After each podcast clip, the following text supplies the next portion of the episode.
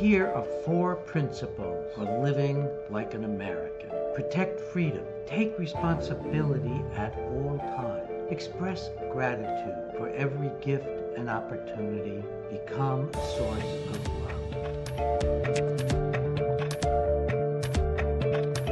Once again, these are the times that try our souls. We must find the strength and the courage to rise up to refound America in the spirit of liberty.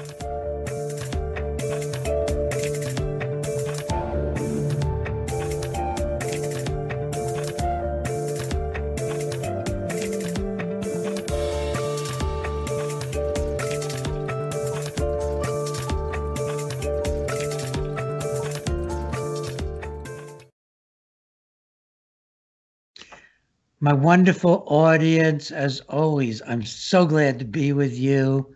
It's uh, a bright spot for me to know no matter how bad it gets, I'm talking with you once a week. This is Dr. Peter Breggin on Refounding America and Reclaiming Ourselves. Don't forget the Reclaiming Ourselves. That's where I come in as the psychiatrist or really therapist, helping us reclaim ourselves to be freedom our souls, ourselves, and so on. And if you're listening on the radio, it's probably on prn.live or some other source from prn.live. Um, today is going to be a very, very interesting interview. We'll be bringing you the latest news from a freedom fighter in Australia. And no, the wildfires, they're not really the big news now. The question is, Will Australia survive the Chinese communist takeover? That's the real big issue right now. Thank you.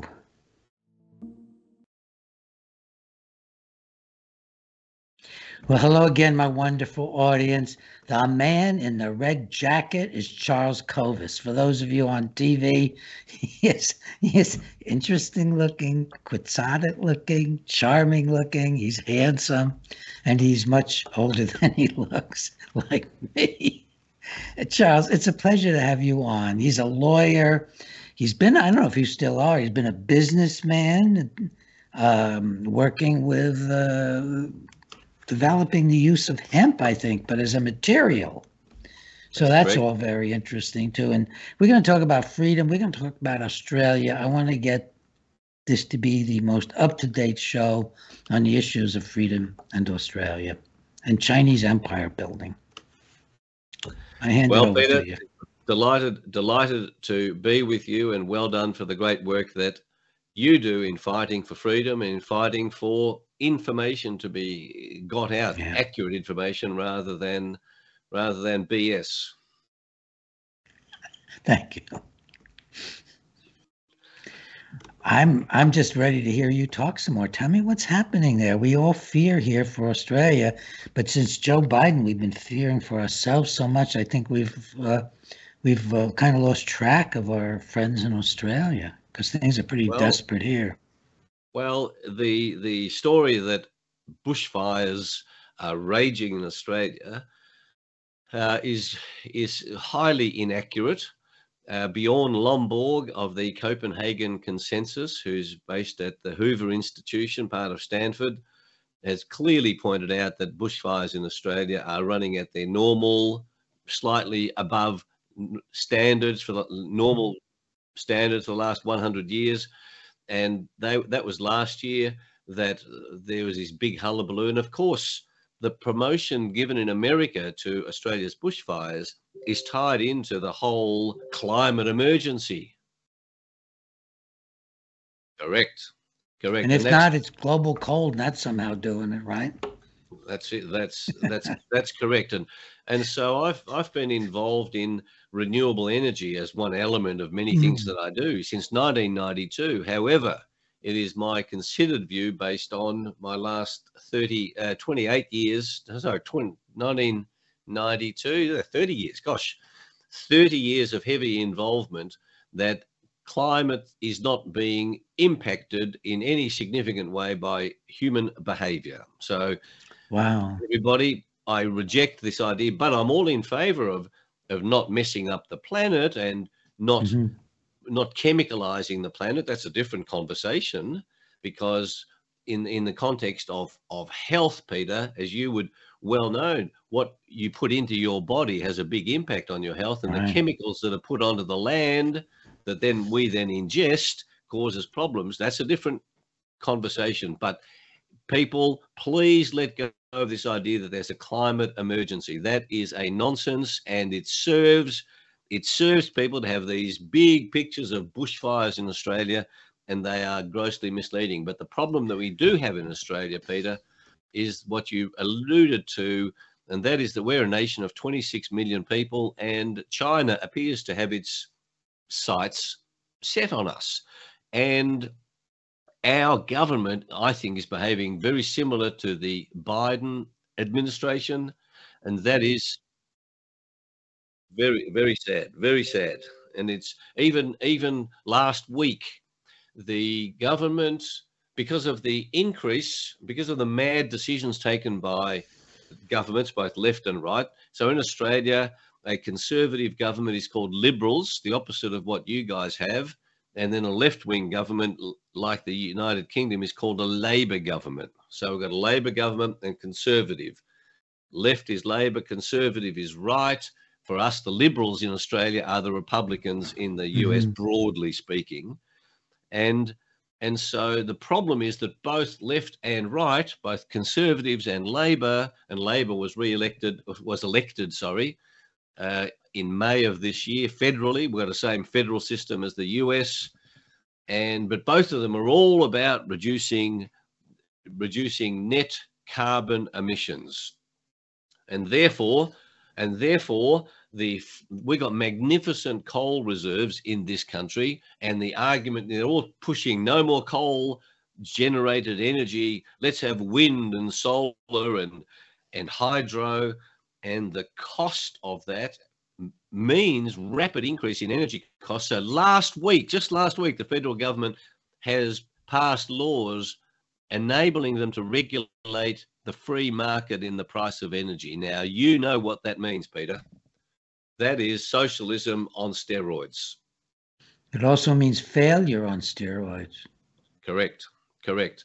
And that and that failure, I'm acutely conscious of that because I'm now 70 years of age. I was born in the year of the dragon for our, for those who understand the Chinese animal signs.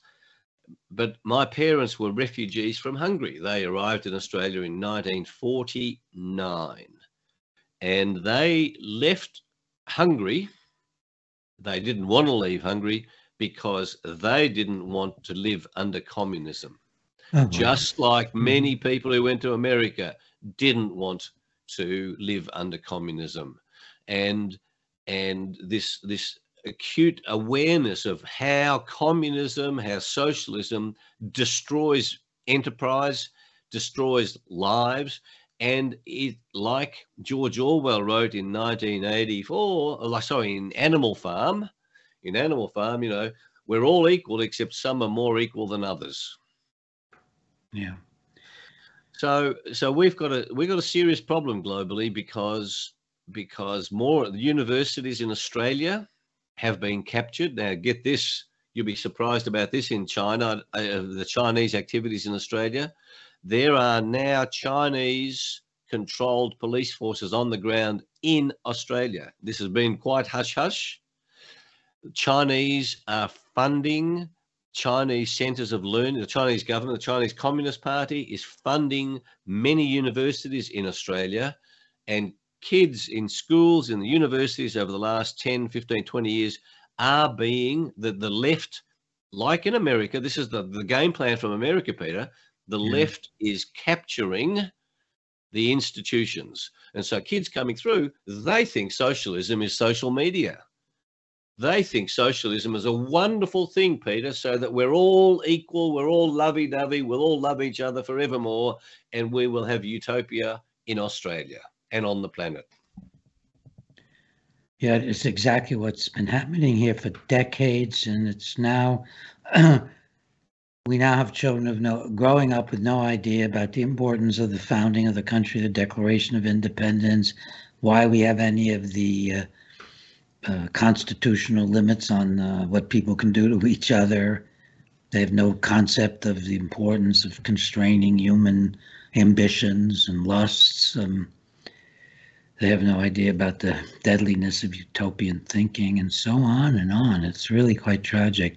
Uh, do you have any sense of who's uh, further behind eight ball, you or us?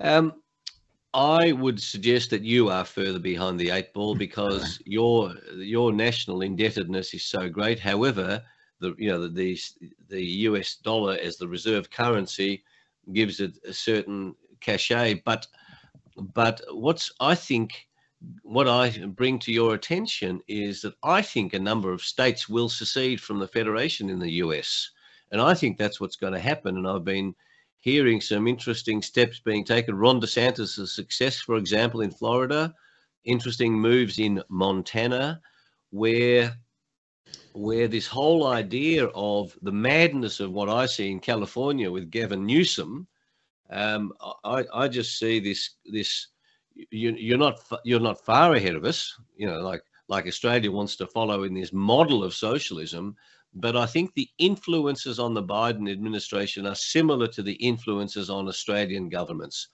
and it's being sold. It's being sold to the people as this this this literally as a utopia, as a wonderful way to be secure for the future, Peter. And you, as a psychiatrist, I'd be interested in your view on this. The research that I've seen over the last five years shows that people in America and Australia and England, given the choice between freedom and security, significantly favor security. Most people would give away their freedom for security. Yeah, there's a regression to childhood to sound like I know what I'm talking about mm. use a, a, term. It's um, you know we're born into helplessness. That's the beginning of life, and then our entire existence and depends on security and love and constantly being taken care of. Even a moment of being alone can be very terrifying and frightening in the beginning. And then we gradually learn with the guidance of our parents and society and religion and government, in the old days, civics, we learn to become responsible adults taking care of ourselves. When we were hunter gatherers, all that took place naturally um, as you um, emulated your father and your mother and uh, grew from being a completely helpless person to a person aspiring to be more like mom and dad and, and becoming a hunter and a gatherer and uh, sometimes even becoming things that would be a you know, fit into probably LBG and so on today. There are a few people like that as well. And it was all a, a much more actually warm and caring environment because it was 30 people, maybe. Uh, those were the larger groups that were wandering around the earth for tens and tens of thousands of years. But once we got into groups, it got really weird. Once we became civilized, we were no longer family uh, we no longer had our own weapons, made our own weapons, as every adult would have to do if they wanted them. And we no longer had any access necessarily to our own um, hunting and, and farming. It might all be organized if we were doing any hunting. And um, we really became, became uh, helpless again. Yes. And uh, monster men took over, almost always men. And we start with empires. This is what my next book is going to be about, is about going to, you know, we're moving along with it. It's going to be about what these empires do to people. And uh, right now we're going under empires. This is not about nationalism. It's about the destruction of nationalism, patriotism, love of God, love of country. It's about subjugation to the em- the empire. Yes. And, and I think you're you're looking at you're under the heavy influence of what I call the Eastern Empire. That's China. They've even, you're even in pacts with China that we can't enter into, right? Uh, the Southeast Economic, I forget its exact name. Yes, ASEAN, the, the Asian, the the Australian Southeast Asian um, Forum, ASEAN, the ASEAN Forum, correct. Yeah, and that involves, in uh, believe India maybe have, has left it, but uh, at least the form, the group I'm thinking about. Japan's in it, South Korea's in it, but we're not in it. So China is building these associations. Um, the BRIC is uh, an older one, but it's Brazil and India and Russia and China and so on, and now South Africa, and we're not in it. So China's trying to become the empire. And, and the Belt and, and you've, you've caught up on the Belt and Road Initiative, of course. Yeah, well, yes, and you're right on that Belt and Road Initiative, and and it even reaches to Europe, where China gets involved with making loans, taking over by virtue of of uh, being owed lots of interest and maybe can't be repaid, and uh, having their own technology and in, in, integrated into like Western Europe. Um, well, Trump put somewhat of a stop to it here. Yeah, that, that's precisely what's happened in many countries in Africa, but even very recently with Sri Lanka. So the Chinese funded the development of the Sri Lankan port. And of course, Sri Lanka yeah. is stuffed, and now China has full control of that, of the main of the main port in Sri Lanka. So yeah. that's the game plan. Well, what about in Australia? My sense is, by the way, they tried to actually take over the management, I think, of the Los Angeles port here in the US long ago. And I think that was stopped. I mean, this is what they're doing, folks. And we've been going along with it pretty much with very few exceptions, like I believe what happened in Los Angeles. Now, maybe they made a secret pact with them. Who knows underneath it all? But in my impression in Australia is that the mining industry is being taken over, the airports are being taken over um, by the Chinese. Am I mistaken about this? That's not quite that's not quite accurate but it's interesting that that's your impression because you are very well informed peter. And the fact is if you have that impression then that impression is being you know is, is being you're getting that through various media sources. Now what china has done it has a controlling interest in a 99 year lease on the port of darwin which is the port nearest to new guinea to singapore and then to china so it's the northernmost major port. 99 year lease, get that. So where's the security risk there? And of course, the government says, oh, there's nothing to worry about. China owns and controls a mega, mega uh, airport, not an airport, a, a runway. Yeah, that's what I've heard. Northwest, that's the one that you're talking about. A military grade eh, runway in northwest Western Australia, also close to China. And so these staging points. Now, in, in the mean, in the meantime, America has got significant security interests in Pine Gap in the centre of Australia, near Alice Springs. So Australia and the US cooperate in this in this Pine Gap installation that is top secret. Um, well, its existence is not top secret, what goes on there is. So, so there are serious matters for concern, and of course, and of course, the acquisition of land by Chinese interests in Australia is is hardly restricted at all. But Australians can't buy land in China. Go figure. Yeah, right, right. Now, in my so so far, you said I'm off a little bit. I'm not hearing I'm off very much. What about? No. I'm hearing I'm accurate. What what about in uh, the owning of mining land? Aren't they buying interests of land in the mining districts and? Yes, yes, but but it's it's, it's uh, when I, when they, they're certainly buying up mines and investing in them, but nowhere near a vast amount. But key okay. strategic investments, yes. And and the question is, you know, it's it's an interesting question when you look at spy versus spy. I grew up in the '60s watching Mad, reading Mad magazine, and do you remember Black Spy, or White Spy? Dude.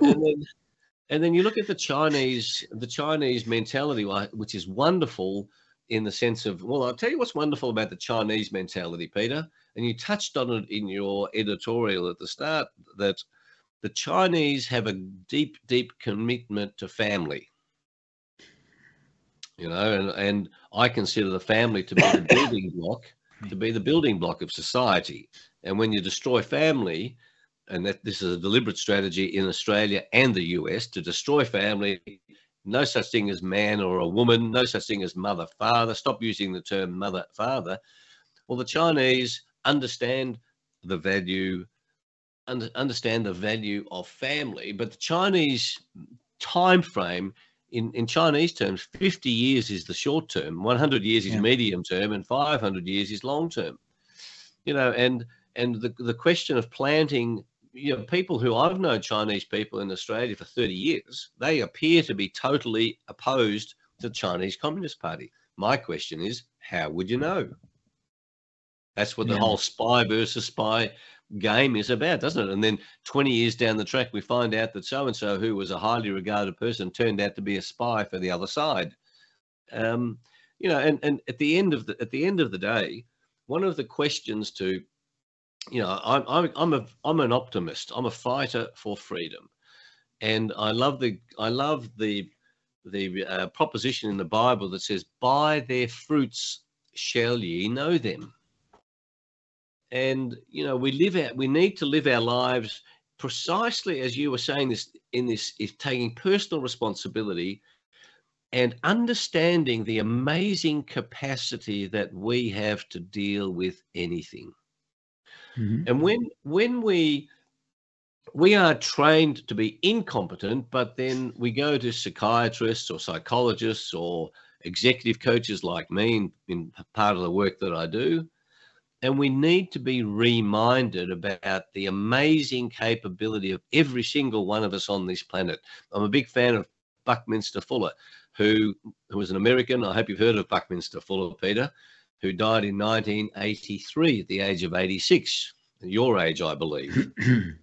and and and Bucky, you know, he he said, and uh, i have studied a lot about Bucky. He said every child is born a genius, and from what I know about the human condition, each one of us is born a genius. And if you and I are geniuses, we are capable of solving whatever problem gets put before us, and that's the optimistic sense that I have. And when my parents can come from Hungary at the age of my dad was my dad was 26, my mum was 17 when they arrived in this country in 1949. Mm-hmm. They then go and have six children who have 14 grandchildren and then another eight grand great grandchildren. My mum's still alive, she's 90.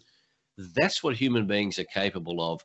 And America was built on the same that same philosophy and if we remember, you know, see, remember is a lovely word, become back as members of our true nature, all of these things we're talking about are simply day to day problems, month to month, year to year problems that we can fight. But if we believe, if we believe we can't do it, well, as Henry Ford said, whether you believe you can or you believe mm-hmm. you can't, you are right. I'm with you 100%. But as a psychiatrist, I, I have to tell our wonderful audience don't go to a psychiatrist looking to be empowered. Hmm. You're going to get diagnosed and drugged. Um, there's hardly a psychiatrist left in the world. I think they're pretty much all gone. I hear about one or two, I mean, literally one or two, who um, would be empowering to people. Right now, they are part of this, uh, they don't know it, of the globalist shutdown on human spirit, on the human spirit. Yes, my profession is still electroshocking people around the world. Thanks to my work, uh, taking five years out of my life, they're not doing much lobotomy or psychosurgery anymore. But uh, they're waiting for me to get so old they don't have to worry about me going after them. They've actually said that. not just about. Wow. So psychiatry is not the way to go. The medical route, psychiatrists are, are, physicians, not the way to go. Look for a good psychologist, look for a good coach, look for a motivational person, look for somebody who loves you that you can work with together, helping each other, reading and growing and loving. But do not buy into the establishment approach to human beings, which is a, the spearhead of a lot of this uh, evil because I was fighting just about all the issues that are overcoming the world now decades ago when I was taking on uh, psychiatry and the funding of psychiatry by uh, places like uh, the LEAA, which is uh, sort of the DARPA was it's gone now was the DARPA of uh, the Justice Department and and and funding by the CIA of shock treatment and those kinds of things. So that's how I could write um, our current book. You know, COVID nineteen and the global predators are so ahead of everybody else. Was I've been looking at that since then. Psychiatry is not the answer, but I'm in total agreement with you. People can be um, extremely powerful. Well, we got to go to break now, as usual. I'm just going too fast. Thank you, folks. Be right back. Well, folks, we are back. Wonderful audience with a wonderful man, freedom fighter Charles Kovess, attorney Charles Kovess, public speaker Charles Kovess. I bet you, did you say you're a comedian too? I'm the chairman of the Australian Institute of Comedy. Oh, my Lord. Well, do you want to do something comic about Australia? This is not a, a rehearsed one. Well, I, I would. I, will give you. I wrote a. I wrote a limerick. One of my favourite forms of poetry are limericks. I think limericks are wonderful. Unrehearsed. I'm not responsible for what follows. Yes, go ahead. Well, as most people know, limericks. The best limericks are, are the filthiest, dirtiest ones. But I won't. Oh yeah. I won't. I, but there are some also some very clever limericks, and um, and one of them, since I'm Australasia's passion provocateur, and I I left my legal career to teach people about passion there's that I've got two limericks for you, Peter. One of them is is uh, was written in this limerick was written in 1941 during World War II when everything was being rationed. And this limerick goes like this: There once was a lady of high fashion who had oodles and oodles of passion. passion. To her lover, she said as they leapt into bed, Here's one thing the bastards can't ration. But then I wrote I wrote one to, to tie us to, um, All right, that's good. It, it's, I, I, wrote it. I wrote clean, a clean, clean one. Yeah, it's clean enough. Correct. I wrote a clean one for uh, COVID. That COVID is a is a quite mild virus that that was sent to stick it right up us. The pollies went nuts. They locked us in huts, and now we're as poor as Cyprus. Listen, tell us. Now, uh, comedy. Now, Peter, people, comedy, co- co- the comedians on the planet are being absolutely hammered, hammered by political correctness and mm-hmm. the woke movement and and the whole identity politics that's happening. And and if and if we if we limit freedom of speech, and America is the home of freedom of speech, if the limiting of the freedom of speech is the beginning of the end of freedom. And that is precisely what's happening in America, far worse than Australia, but it's also happening in Australia in a big way. And I urge all of your wonderful viewers and listeners to to never stop comedians really being edgy because because mm-hmm. the suppression of them and the censorship of them is a is a is a real problem. It's a cutting edge problem, really. Yeah. And when you think about 500 years ago, who were the comedians in society? What did the king have in the court? Yes, his jester. The court jester. And of course, the court jester was the only one who was allowed to speak the truth in a funny sort of way to bring the truth to the attention of the king, because otherwise, if you criticized the king, that was treason and you get your head lopped off. But the jester could really say anything. And we need more of that, Peter. And fortunately, um, there are brave souls, including Senator Ron Johnson in in um, in the US and Senate, Ron DeSantis yeah. and others who are willing to speak the truth about what's going on. Yeah, not too many folks, not too many. No, and, and you, uh, and you, of course. yeah, and oh my God. So listen, um, you talked about giving up the law to inspire people. Tell us about how people can get in touch with you. And do you actually work with people like a clinician? How do you work? Yes, I do. So I all my life I've been driven by passion and and um, from an early from an early age, I, I you know, only did what I wanted to do, and all my life I wanted to be an attorney. I wanted to be a lawyer, and and I graduated from Melbourne University in 1973 and I had a 20 year legal career. I was I was a tax lawyer, an international business lawyer, and I loved being a lawyer. And I loved fighting government. Okay, so this this tied in. So I I would stand I would fight for my clients against government, any any government activity, including unfair imposition of tax.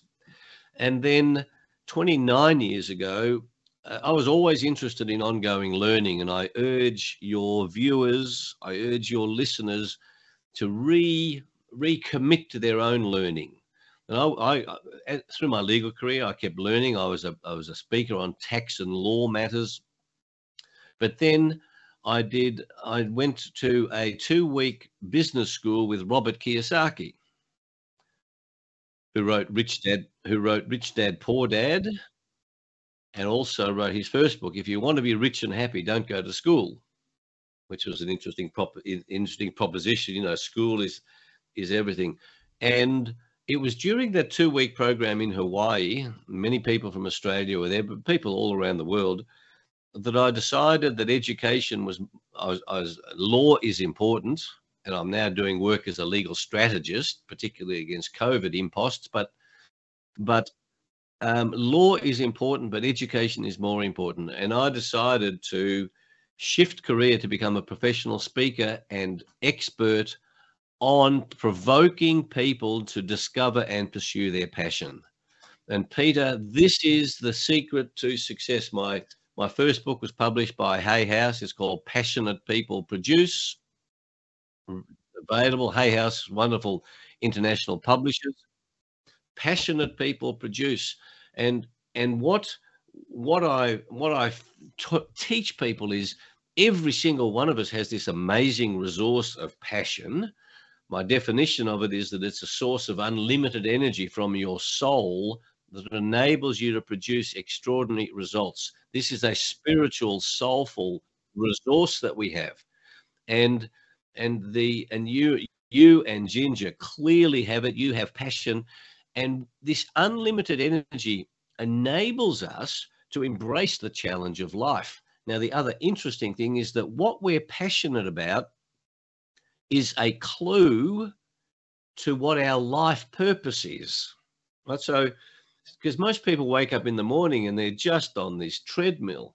Well, all my life I have been inspired by purpose, by meaning. And if you don't know what your meaning is, it's generally because you have not been pursuing your passion. So for 29 years, I've been a professional speaker. I'm a past national president of the National Speakers Association, which is aligned with the national speakers in America. I'm a certified speaking professional and I work with groups, with teams. I've, I've done presentations in America. I also I also coach individuals one-on-one, senior executives in corporations. And here's the big idea. When you are passionate, then you live your life without fear. Why? Because passion comes from your soul. The two emotions, and you as a psychiatrist will know this, that when you the two the two are driving emotions of human beings are love and its opposite. Now most people say hate, but you well know that it's fear. We're on this continuum between love and fear. And love comes from our soul, fear comes from the mind. And when you are passionate about what you're doing, just like you exemplify to your audiences, Peter, when you come from your heart space, when you when you're passionate, then fear doesn't stop you. And it is so disabling, such a disability to have fear dominating your life. So here's the here's the battle between love from your heart, fear from your mind. And when you're passionate, you don't let fear drive your decision making. I love every word you've said.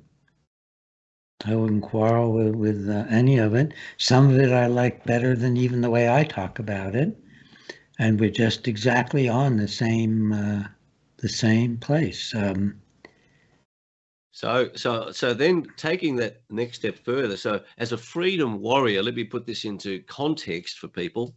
So, I was a lawyer, so lawyers help people to be free of government. You see, because it's government that takes away our freedom. I've never heard a lawyer say that before. It's beautiful. I wish. So, and that's what, that's why that's why I wanted to be a lawyer because my parents lost their freedom. You know, they, they had in Hungary they had to come to Australia, and so lawyers are supposed to fight for freedom. Passion. If you are passionate, you are free of fear Next, comedy. I've talked about comedy. All right. So I'm a proponent for free speech, and particularly as a professional speaker, and this whole censorship game. Then the fourth element of my work is health. And I am a health expert. So I'm 70 years of age. I don't have a doctor. I have not been to hospital except for a vasectomy and a reversal of vasectomy. And it is my contention that Australians and Americans are are so unhealthy. The evidence, wonderful saying, you know, res ipsa loquitur, the facts speak for themselves. Americans and Australians are overwhelmingly unhealthy. And I say to you that if eh, that if you are unhealthy, you are not free. And the best example of that is if you're locked up in hospital for six months, like I spoke to someone yesterday who'd been injured by a COVID jab with Guillain Barre syndrome, six months in hospital, Peter.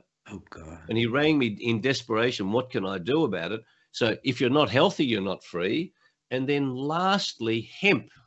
And we'll, we'll touch on hemp in a moment, but those five elements hemp, passion, law, health, and comedy this theme is around understanding that they're all elements of freedom and I say that if you are not free, then you are no different to an animal. And the and the and the most stringent sanction that government puts on us in America, in Australia, in America, you can be put to death. The second most stringent in America is taking away your freedom by putting you in jail. And when people start to think about that, to go, gosh, taking away freedom is is what governments do, then hopefully that idea might wake people up to say, gosh, I don't want to give away my freedom. And then, so therefore, how do I overcome my fear? Take my advice and pursue your passion. Yeah, I think when you get free enough of fear to do that, um, you actually uh, lose all the negative emotions, not just your fear. You lose any regrets about things you didn't do in the past. You lose any of your resentments of other human beings. You lose competition on a personal level with people. And you're just interested in what your passion is about, whether it's freedom or nature or love, all the or all those different things. Mm. And you can have many different passions. Life is so full of exciting and uh, things for us. Uh, and you don't, and, and you don't have to make you don't have you don't have to make a decision. So coming to this question of health, you know, Peter, I, I learned, I went to my first naturopath in 1965 when I was 13.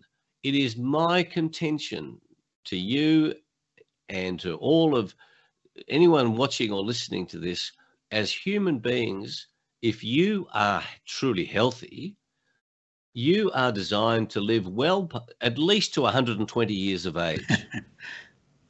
and, and, and Peter, you, you at 86, you know, for me, you've got at least another 34 years of work ahead of you. And isn't that an exciting idea? But you know, I have actually been feeling that way.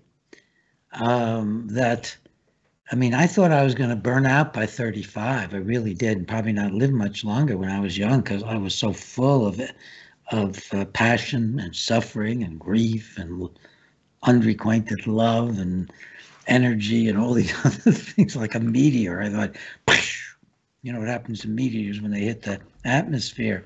But then I began to feel more like I was free. And um, I got healthier.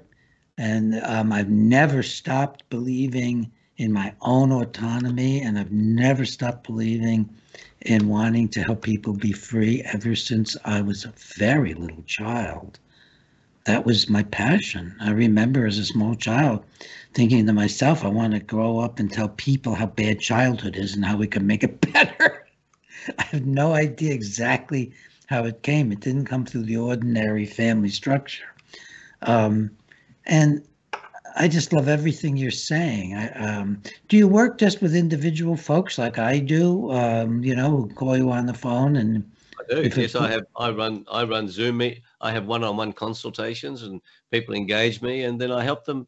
I help them on a journey. And the interesting thing with this help on the on the journey, you know, the I've I've had people tell me I've I've changed their lives dramatically, and yeah, you know, sometimes sure. you know it's a speech that I've given, and by the way, I have a, a, on my on YouTube there are 134 134 episodes of my weekly Charles Kovess show. So there's some insights into what I do, but working one on one with with people, or you know, with a small team. I also do. Um, it, it's it's a it's a one percent, and my metaphor for the one percent, Peter, is with golf. And I, I've played golf for many years.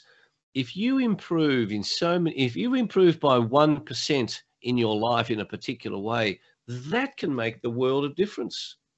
Yeah. It's extraordinary. But the question, as you well know from your work, and and I certainly have, and I've when I was a lawyer, I used to lead teams of people, and and if someone gives you an idea and that leads you down a slightly different path, in three months' time, you're you've got a totally different life. But finding that one percent, you know, it requires wisdom, and I, I'm quite amused by guys in their early twenties calling themselves coaches, you know, when they've had no life experience, but but you and I have had that experience, and and that's what I do. You know, when I work with individuals one on one, I look for the one percent. Now, there's there's you know that that can solve a problem or one insight, and I want to share with you what I have found in the in the in the years I've been working with with helping people change their lives as they want to change it. I have found one big idea that is very liberating and it comes from Buckminster Fuller. And I urge people to, if you haven't heard of Buckminster Fuller, there is a Buckminster Fuller Institute in the US. Um, but he said this, you know, when I when I'm working with a group or with individuals, they they're talking about their problems and why aren't you happy? Because I've got problems. Good. So what do we get for solving problems? And so your show here is about helping people get insights to solve problems. And most people think if I solve my problems, I'll be happier, I'll be satisfied, I'll be have more fun, I'll be have a sense of progress. And I learned from Buckminster Fuller, and this is a profound idea that as human beings, our main and almost sole reward, our long term sole reward for solving problems is bigger problems. Now, isn't, isn't that a liberating idea, Peter? In other words, in other words, oh, I love it. I love it. Ginger and I have been wrestling with this a lot. Exactly what you're talking about. That here we are at this age, and when COVID came along, and we decided that, uh, yeah, yeah, I mean that was a great, great identity. Uh, conscience of psychiatry, but there was something much bigger going on than that, and and we had to we had to join in with a lot of other people. It was very scary, and was uh, so on and so forth. And and indeed, what we did discover is we had some of the biggest problems we've ever had to deal with. And wow, isn't that amazing? Oh my and, God! And, and and and look how liberating that is, because and I, that's that's why I'm sharing it because it's such a profound idea. Because why are most people unhappy? Because they've got problems. They think people think the good life is the problemless life. Yeah. But I I that's know death. for a fact if you have no problems, you will be bored. You will create problems. And what I say to you and Ginger, you for the rest of your lives and I for the rest of my life, we will get bigger and bigger problems because we are capable of handling them, because we are willing to keep learning, because we are willing to keep this human experience going. So the reward is not peace and happiness and, ser- and serenity. No. And, and you handle these problems, but guess what? You can handle these problems on the outside and on the inside, be calm and peaceful and serene because that's how we're designed to be. And the Buddha, Buddha, people say go off and meditate like the Buddha, and I do meditate, but Buddha used to meditate between his thoughts. And, you know, there's this great idea of being in the game of life outside, but internally deeply peaceful because I'm on track. I'm pursuing my passion. I'm living my dream. My life has meaning. And that's a great way to live life. I love it all. I think that uh, folks listen to this. Charles Kovess, you just got uh, um, a tremendous approach to life. And it resonates very much with what both Ginger and I have concluded and how we've tried to live. I mean, we have and to find ourselves at the ages we are with with the best friends we've ever had in our lives with potentially the greatest impact i mean that's going to be left in god's hands. I i never know or even assume what my impact will be. I think one one of the things that um, i would i would add just from our own perspective is and this is where the peace comes from i don't know god's plan. God, God could be on some 500 uh, thousand year plan that I don't know about. It's like you said of the Chinese. I mean, they're thinking ahead as far as you, you can imagine in time, and uh, God's plan's even bigger. Um, but to do what I want to do, what I believe in doing, and to be governed by my choices, not my fears, uh, to be focused on my actions, not even necessarily on the results, unless I see bad results or I see positive results, but the results really are about how to live, mm. how to keep living the life that I really wanted to when I was young, which was a, a responsible and uh, caring, and you know the ideas developed and loving life. And if you do that, you'll have bigger problems because you'll have bigger losses and you'll have bigger expectations. So the problems get bigger and the expectations get bigger. But you can get centered on knowing that what God really wants you to do is to live a good life, to live and maybe to listen out of the edges of your mind for what you're passionate about. I love your saying that. Uh, for identifying, uh, um, uh, Charles, what is the passion or what is your gifts? That's another part of it that fits so into what you're saying. Look for what your gifts are. Look for what your passion is. Look for what your your your qualities are and see what they present.